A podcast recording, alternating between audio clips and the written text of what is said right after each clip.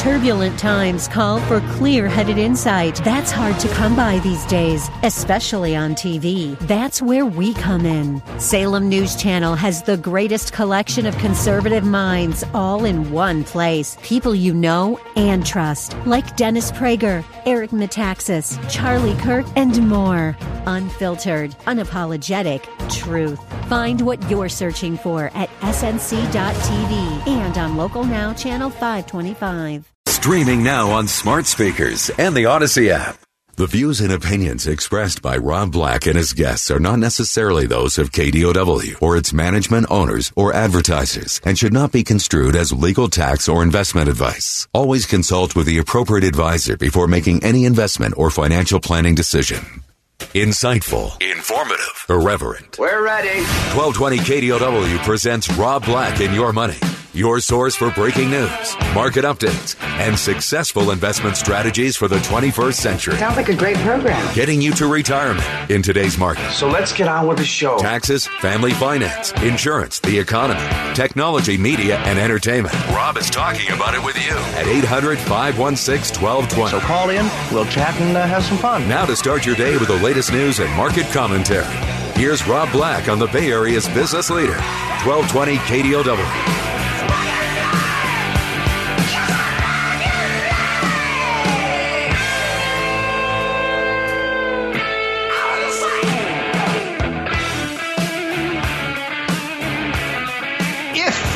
Know anything about me, one thing you might know from listening to me for 20 plus years is that one day a week I like to kick back, have a little bit of microphone fun, and talk a little bit off script.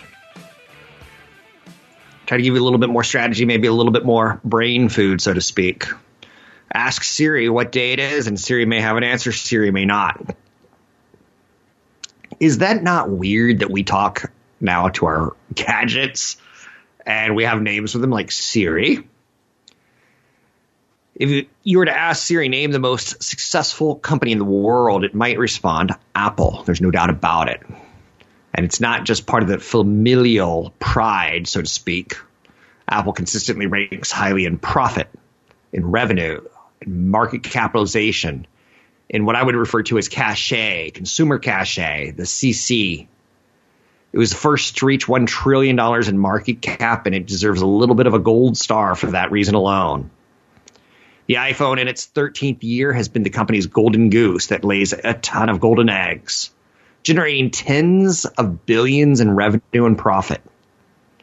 Other Apple products and services include Mac computers and iPad tablets, um, which are kind of overlooked, but they're part of the ecosystem. They may not be the golden goose or the big strong gorilla, but they're pretty darn close. Apple's App Store, Apple Music, Apple Watch are all number one or number two at what they do in the world. Apple has entered entertainment with Apple TV Plus. Will they buy a studio or not? Like Amazon bought MGM with James Bond, Bond, James Bond as the crown jewel.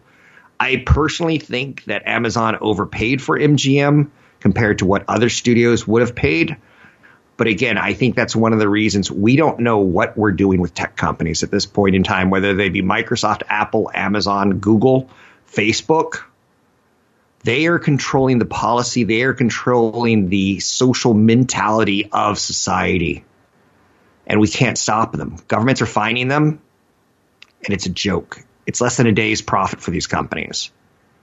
I own many, if not all of those names through different types of funds like S&P 500 funds or outright individually. And I'm owning them because they're essentially monopolies. They're so big, they're titans, tech titans, if you will. I'm not knocking it, I'm joining it. If that is what rings true to you, I get it. If not, I get that as well. So Apple recently had a World Web Developers Conference, and I figured out they introduced a brand new product without introducing a brand new product. They added new features like a revamped notification systems, improved FaceTime, a new version of Safari web browser, smarter photo apps. That'll keep us glued to our phones, all of them. But on top of it, they added some features that is a product that they have not told us about yet that I would imagine will come fall or spring of 2022. They updated FaceTime. The revamped FaceTime of iOS 15 sets up what could eventually be Zoom like experiences on a headset. So we're talking augmented reality and or virtual reality, probably augmented reality first. But Apple has added a new grid view, improved audio, improved video, the ability to share someone else's display with SharePlay. Why would they have that if it wasn't for a headset? They added spatial audio in FaceTime, which will more precisely position the location of sounds that you hear. If you have a headset on, you have something uh, covering your ears or putting speakers near your ears, and your friend is in the virtual room with you or the augmented reality and he's off to your left, you need the better sound. They improved their maps. They enabled turn by turn augmented reality features while you're walking. Is this not a release of a new product that they didn't show us the dang new product? Or am I high? And I'm not high right now, so I got to be careful on what I say. You can't drink soda pop all day if you don't stop in the morning. Um, the ability to beam mapping directions onto actual streets is the key feature there. An augmented reality enabled turn by turn walking directions. So be able to beam onto the ground, like turn right here, or it says 100 feet, 50 feet, 10 feet.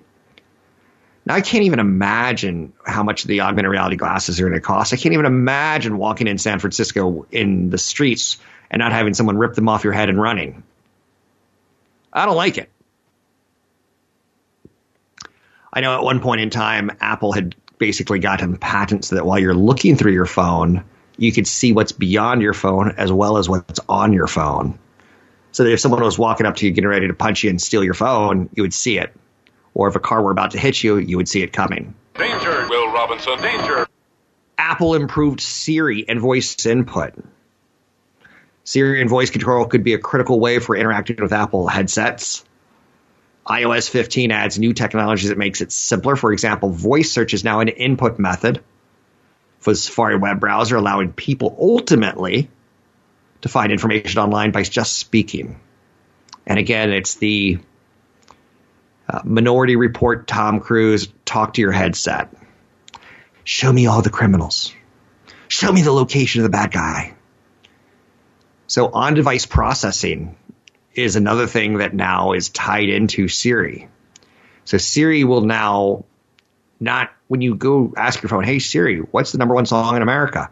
Siri's no longer going from your phone to the internet. It's it's it's on the phone. It's in the watch when you talk to it. So that's what the whole processing means.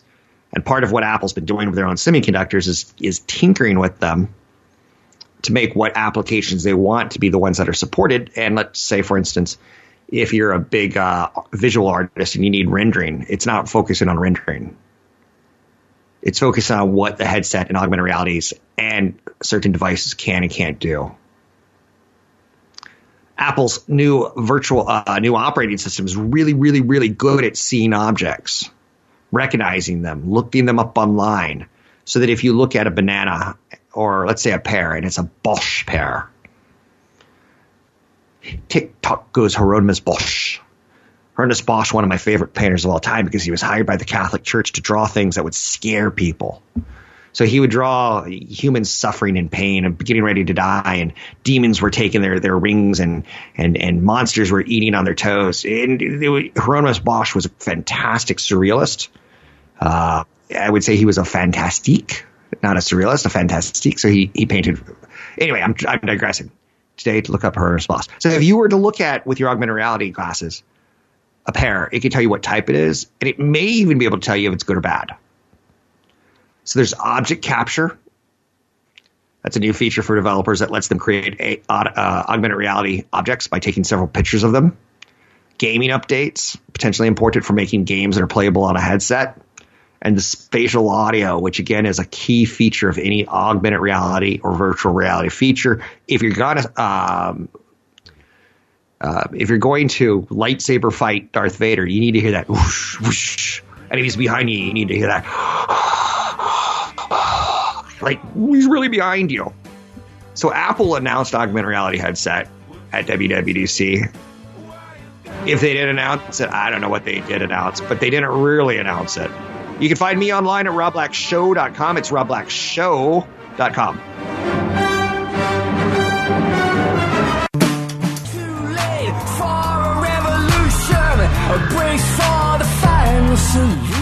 Portions of our programming are brought to you by our good friends at Provident Credit Union, with 21 Bay Area locations to serve you and your banking needs. Now, back to Rob Black and Your Money with your host, Rob Black, on the Bay Area's business leader, AM 1220 KDOW.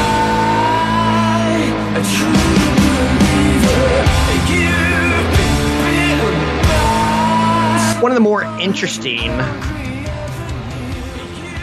almost movie worthy, maybe Netflix movie, maybe not like Hollywood movie. Stories that happen was the FBI basically busting a big criminal ring. And I got to read up all the details on it yesterday. Criminals used a network of encrypted devices to share the dirty details of their smuggling and money laundering details. So ultimately, well, maybe it's like 24 with Jack Bauer. Doo, doo, doo, um, they would message each other about stuffing cocaine in pineapples or stuffing cocaine into cans of tuna. And authorities were getting it. They knew the information, they knew the incriminating information. They knew beforehand that they, if they didn't get the information, they couldn't possibly find all the drugs that were poured into the country. If encrypted devices were encrypting, um, the FBI didn't have the advantage. But it turns out the criminals were doomed. The FBI was in cahoots with the developer of the device called Anom, Anonymous for short. They announced a series of successful busts this week 800 plus arrests under the code name Operation Trojan Horse. Trojan Shield, excuse me. I see the word Trojan, and I can think Trojan Man, I can think Trojan Horse, or I can think Trojan Shield. Trojan Shield is the right one eight tons of cocaine seized, 22 tons of marijuana. I don't know if that sounds like a lot, but I think it could last me a lifetime. 55 luxury vehicles, 250 firearms seized, 48 plus million dollars worth of various currencies and cryptocurrencies. The asterisk should be cryptocurrencies. The FBI recruited a former distributor of a different encrypted network that had just gotten busted. The engineer was working on a new service called Anom. Anom stripped mobile phones of their normal functions and disguised a secure messaging app to look like a calculator. Not that complicated. If someone gets arrested for speeding, the police seize their phone and they're like, hey, this doesn't look like an Apple phone, but it looks like an Apple phone. It's not an Apple phone. I wonder what it does.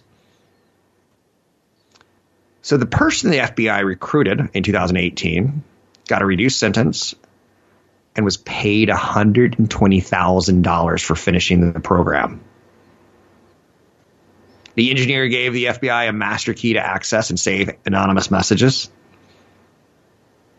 The FBI took down other encrypted communication services. More criminals started to use the anonymous direct messaging service. The FBI also helped spread Anom by distributing devices to 300 plus gangs across 100 countries through middlemen. This, I mean, this does sound like a great theme of like three or four hours of 24 and or um, maybe a Clancy book. I don't know. I'm not a big Tom Clancy spy thriller, so I leave a lot on the table when you want me to review books that direction. One Australian fugitive named Hakan Ayik, aka the Facebook gangster, was given an anonymous device by undercover agents, and after recommending it to many associates, he became the top influencer, and probably not the top influencer that you want to be. So, how do you feel about encrypting messages? How do you feel about phone privacy? Apple has done a very big push in last year to be the 21st century tech titan privacy company. Europol officials called it one of the largest and most sophisticated law enforcement operations to date in the fight against encrypted criminal activities. Still, Anom um, represented just a fraction of criminal communications. How do you feel? Like, is there something there about the 21st century spy and gang using tech devices incredibly stupidly? They still have passwords. James Bond would be like, well, his name is Facebook Gangsta. Let's check the password Gangsta of Love. And that's the password, right? As sophisticated as we can get with encrypting, we're still using passwords we are so screwed from the Justice Department side of it when we get more biometrics oriented to unlock things. Not quite there yet. Eh, we're not screwed. We'll figure out a way of making it work. But I, I love that story. And again, how much did we seize? 22 tons of marijuana, 8 tons of cocaine, 55 luxury vehicles, 250 firearms, 48 pl- million plus dollars of various currencies and cryptocurrencies. It is largely thought that the Bitcoin that got clawed back from the Russians who took it from Colonial Pipeline as ransomware, it is largely thought that we got it through a password and not through breaking cryptocurrencies. Although, here's your nightmare of the day digital currency enthusiasts. There's something called quantum computing, and the Bitcoin universe, the cryptocurrency universe, is trying to figure out how do we stop this from cracking our codes. Computers getting computationally faster year over year. We know that artificial intelligence. How do we stop artificial intelligence from taking that next step forward and cracking cryptocurrency, making it worthless? Huh that would keep me up if I had a million dollars in cryptocurrency. Did a little bit of work with Midol. Who is Midol? Midol is the company that makes commercials about PMS, where they have a lot of women apologizing during the commercial, crying during their period, saying the words sorry. Um, media has made the period, the menstrual cycle, the menses, the thing that gives the whole world life has turned it into a you don't get sex during that time. And the woman has to apologize. So i was looking at some um, advertising agencies and marketing agencies and how they're trying to rebrand the product so that it's image positive versus uh, shaming women for being goddesses, for being able to deliver a human being through their body. And Midol obviously does a lot with cramping. And, and, again, this is where I need to be shut up because I don't know a lot about PMS, and uh, that's not me. I'm not. That's all I'm going to say. We'll talk about that later in the show. We're going to be talking about Best Buy. Is it the Best Buy right now? What are they doing right? How will they look post pandemic versus pandemic? Where they hit it out of the ballpark. So a little PMS, a little Best Buy. What do you want to talk about? Drop me an email, rob at robblack.com. It's rob at robblack.com. And I've got one of the greatest business models that flopped enormously that I want to share it with you. Don't forget I have a YouTube channel called Rob Black Show. It's YouTube Rob Black Show. Click on a couple videos, show it some sign of life, and I'll keep coming up with content for you. YouTube channel is Rob Black Show.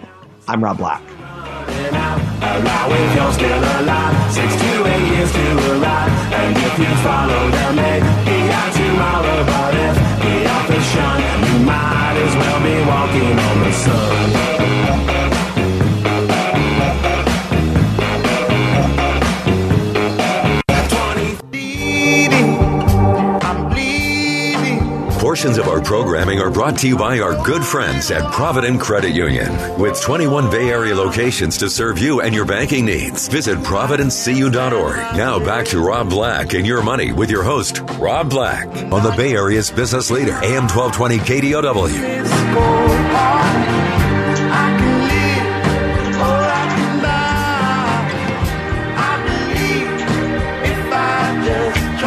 This is a song that always sounds like one of those HBO shows opening songs. I'm not quite sure if it is, but it sounds like it, right? Where it, you're like, yeah, it's not quite pop music. That's not going to pass. No. I want to talk about Movie Pass right now. Movie Pass is an American subscription based movie ticketing service that massively imploded. It was publicly traded through a essentially a SPAC, a holding company that really was never got into the business to be about a movie pass. Movie Pass was a subscription service that allowed you to buy up to three movies tickets per month for a monthly fee. If you've ever gone to the movies on a date, it's expensive.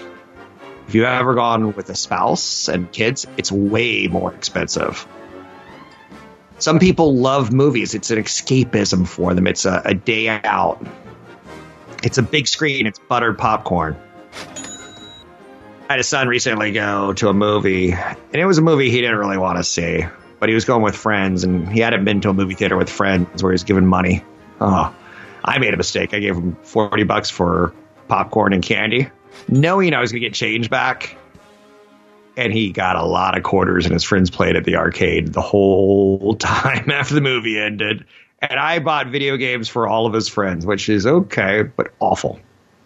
So movie pass is a company that i don't want you to forget because in 2012 it was super important. It was considered one of the 25 most disruptive apps you were limited to two to three films per month and 9.99 a month a ticket is 10 bucks. So If you went to one movie a month or two movies, you were a winner. If you missed a month, they won in theory, but you could make it up the following month. And guess what? People got it knowing that they could see two to three movies at one point in time was meant to be unlimited. And it was a massive flop. Wait, the story's going to get better.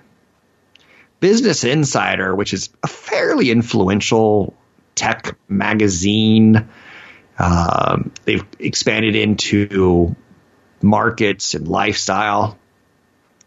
Think of it as a digital people magazine only that really has grown quite nicely. Founded by Henry Blodget, I believe he probably wasn't the only founder, but I know he was one of the founders. Blodget got into a lot of trouble in the 90s for pumping tech stocks.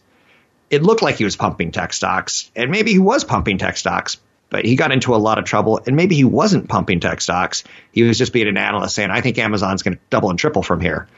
And then the SEC says, you can't say that. But then Amazon would double and triple from there. So he was incredibly brilliant in my mind, incredibly useful. Anyway, he started Business Insider. and I need to be cautious because I just totally went off uh, track on Movie Pass.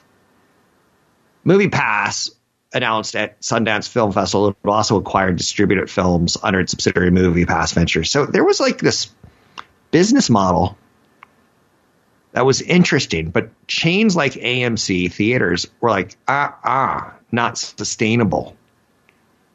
We make, you thought AMC would love it because AMC doesn't make money from showing the movies, they make money from selling the popcorn but there was some problems on how many tickets can you get, how can they be held and or not. There was a company called Helios and Matheson. They took a majority stake in MoviePass in 2017. They sold the analytics, which is it, it's going to be the thing that MoviePass leaves around. Analytics. They do know how many movies people wanted to see. There was a lot of data born out of that they do know what a subscription service would look like and how it would fail and or work. But with Movie Pass, you pay ten dollars a month.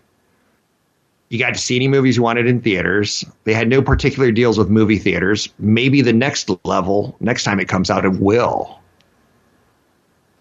Movie Pass went out and bought whatever tickets you wanted at retail prices, which you could see was the big problem retail price of a movie is 10 bucks and you're doing a service of about 9.95 it doesn't add up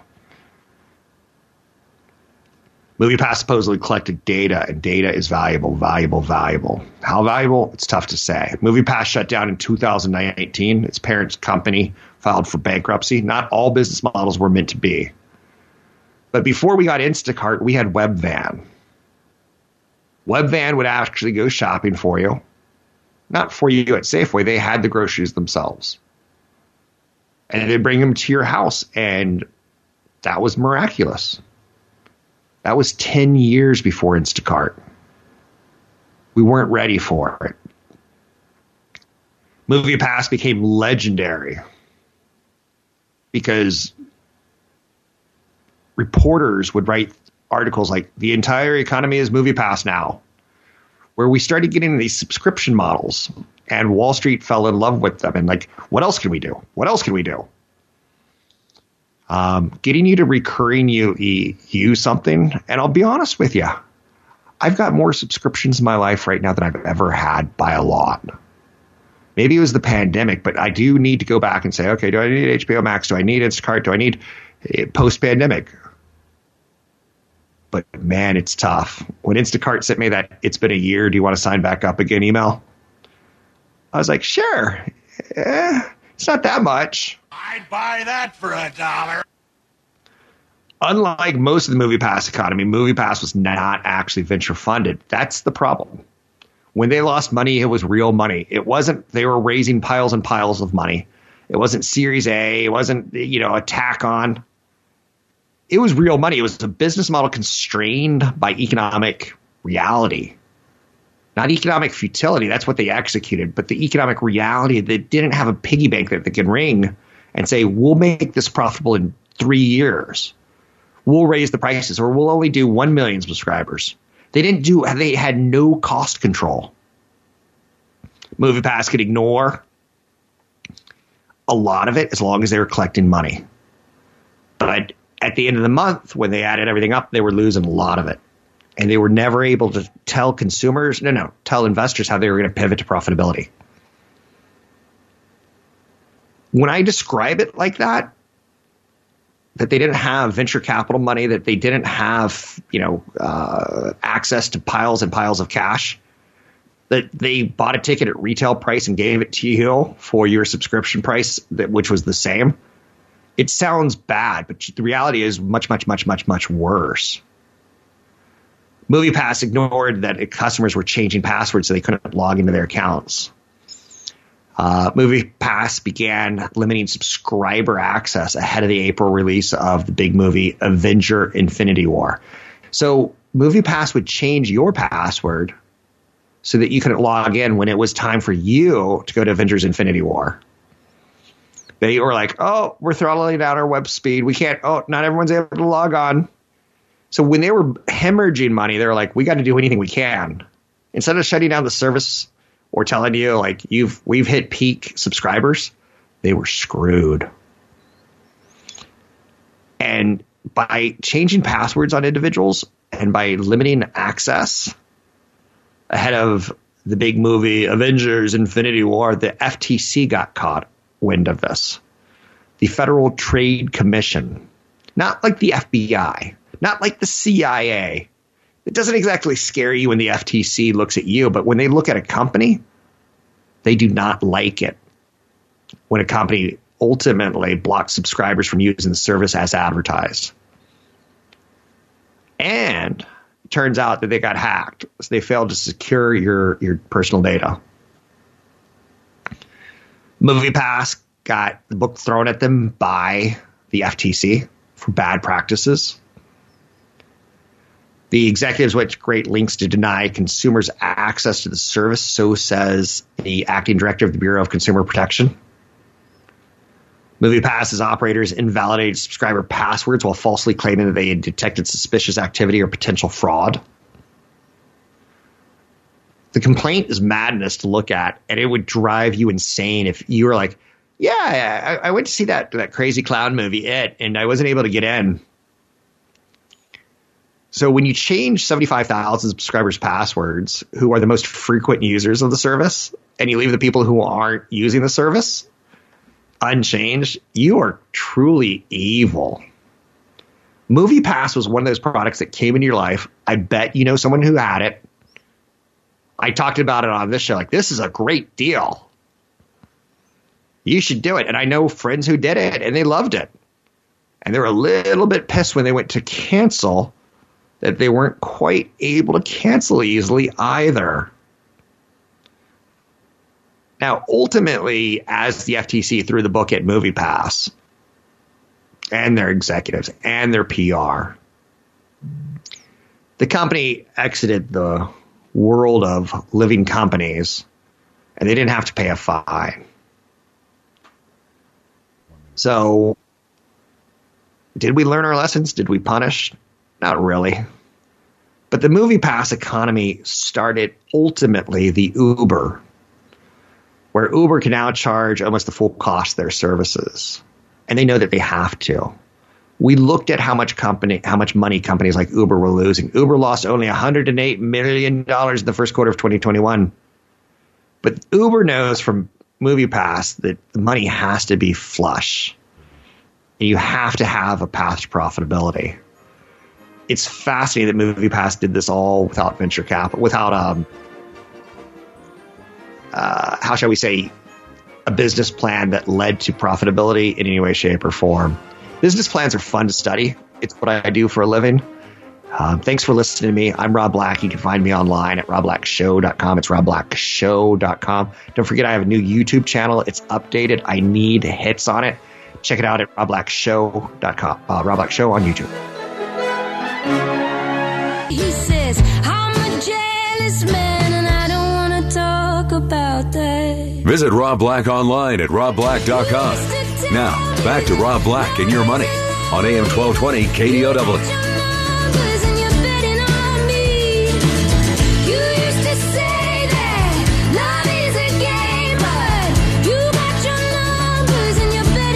So that was a really long piece on MoviePass. I hope you got something out of it. And I hope you went back to the 1990s and companies like AOL and Webvan and Pets.com. Pets.com being a famous one where they had the talking sock animal, which I had said talking sock given to me as a Christmas gift gag. And I kept it in the original box and I'm sure it's worth something, sadly. It's in one of those office props of mine. I've got a couple office props. One of them would be a, a shot of whiskey. I don't like hardcore whiskey. Uh, I don't like shots of whiskey. I don't need shots of whiskey, but I have a, a little sign under it that says open in case of emergency. And to me, that's always like, there's never an emergency to open it. It reminds me of the good things in the world. Hopefully, you have some of this too in your world. So I wanted to talk a little bit about Midol because I'll be honest with you, as a Caucasian male born into a family that where it was expected for us to go to college, I used to think that was a blessing. And I didn't get the messaging to say that out loud was kind of rude to people who weren't in that case scenario and Black Lives Matter and the Me Too movement and the various other social uprisings that we've seen in the past 10 years has got me thinking like messaging is really important. Um, I can come up with hundreds of examples, and you can too, of things that you kind of wish you would have said it slightly differently. For instance, when I got into TV, um, my general manager, this was 20 years ago, my general manager, I go into his office and he goes, You need to shave the goatee. I go, Why do I need to shave the goatee? And he goes, um, Because the viewer may think you're the devil. I'm like, What are you talking about? Are you crazy? Like, you're people don't really think the devil walks the streets of San Francisco. Do you, are, is that what you're saying? And I couldn't really say that without getting fired. So I just sat there and I listened to it. And for 45 minutes, he brought in two other people to convince me that I needed to shave the goatee.